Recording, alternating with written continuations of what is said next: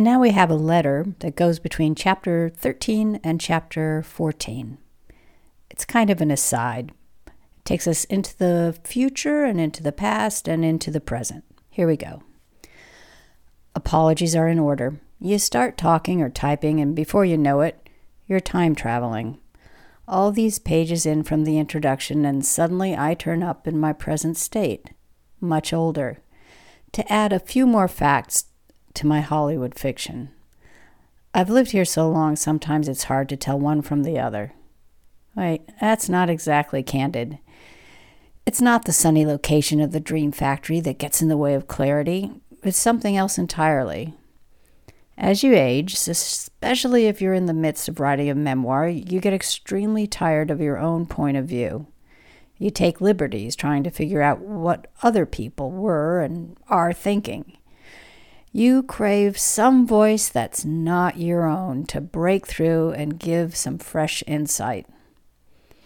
I know my memories of the riots come through a very rarefied filter and are removed. Even Cooper, who raced to document the unrest, did it with the detachment of a photojournalist and then thought better of it.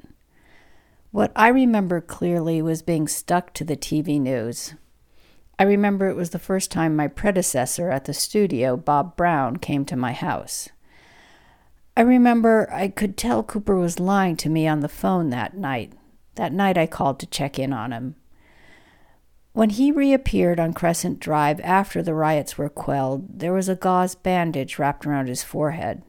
He lifted it to reveal twenty stitches above his eyebrow.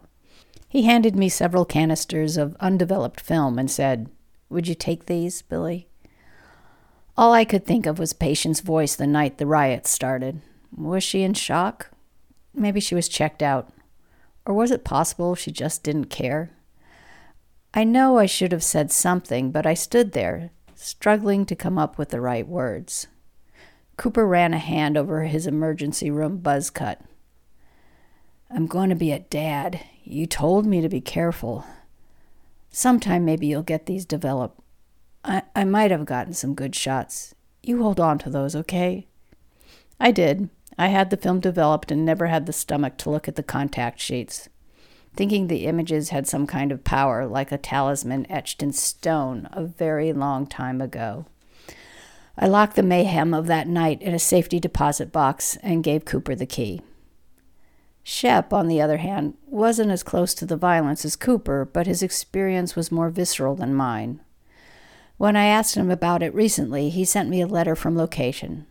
A letter, not an email. Fantastically, wonderfully old school. I love that.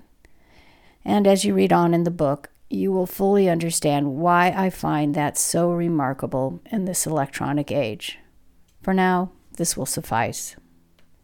"Dear Billy, you asked me to help you remember.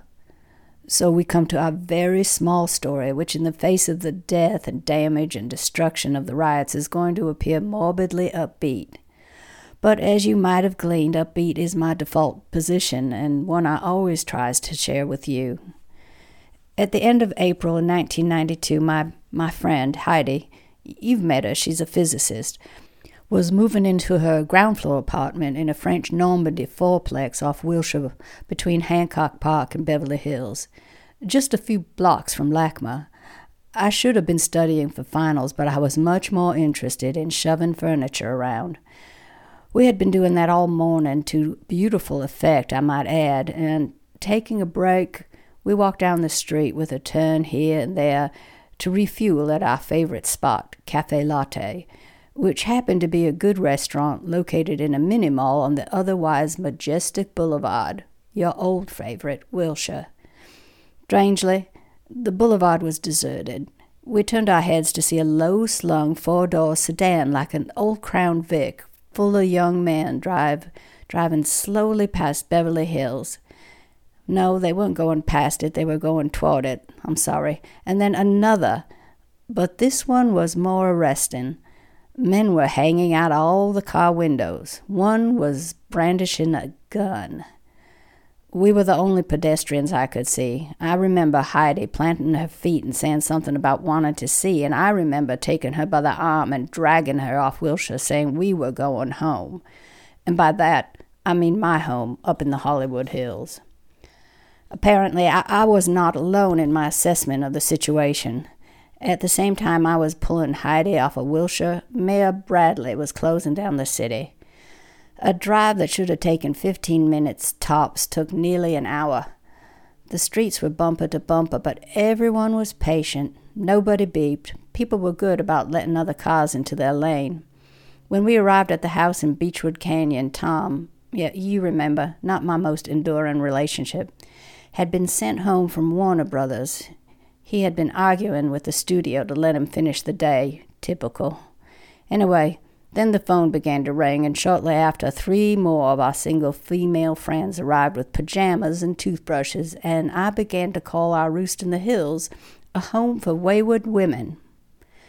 Bill, the manager of the Beechwood Market, kept the store open for the neighborhood that first day, and we stocked up on cookie fixings and chickens to roast, and we checked in with the rest of the canyon denizens before we all retreated to closed doors as curfew fell.